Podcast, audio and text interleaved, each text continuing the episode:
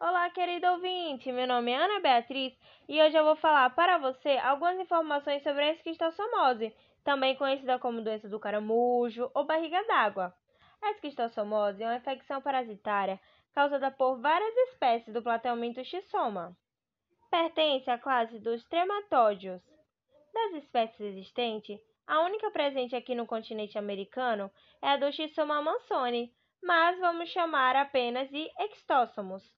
O extóssomo é um parasita que tem o homem como seu hospedeiro definitivo, mas que necessita de caramujos de água doce como hospedeiros intermediários para desenvolver o seu ciclo evolutivo.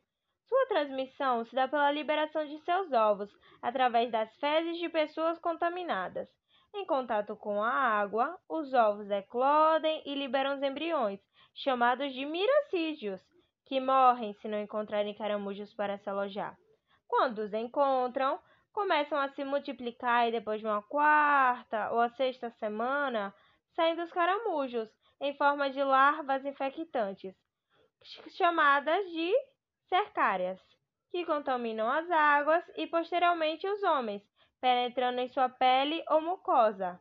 Quando dentro do indivíduo, os vermes se transformam em extóssomulos e percorrem os vasos sanguíneos em direção ao coração depois para o pulmão e posteriormente para o fígado, onde atinge a maturidade.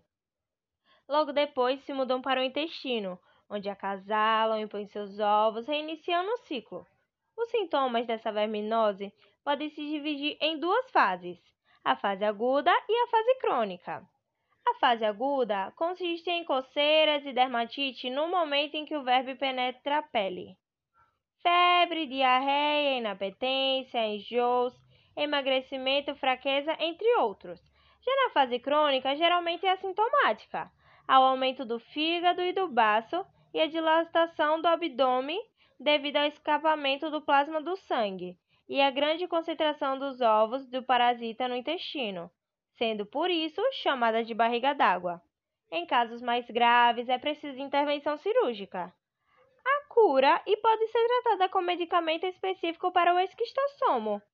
Para prevenir e combater a incidência dessa verminose, são necessárias medidas de higiene básica por parte da população, como não evacuar em lugares próximos à água, que sejam utilizadas para banho ou consumo, não entrar em lagos, lagoas ou represas que vivem caramujos. E, se for precisar entrar, usar calças, botas e luvas emborrachadas.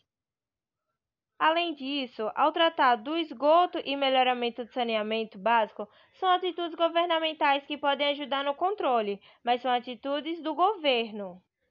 E eu agradeço a todos que ouviram até aqui. Obrigada mesmo e tchau.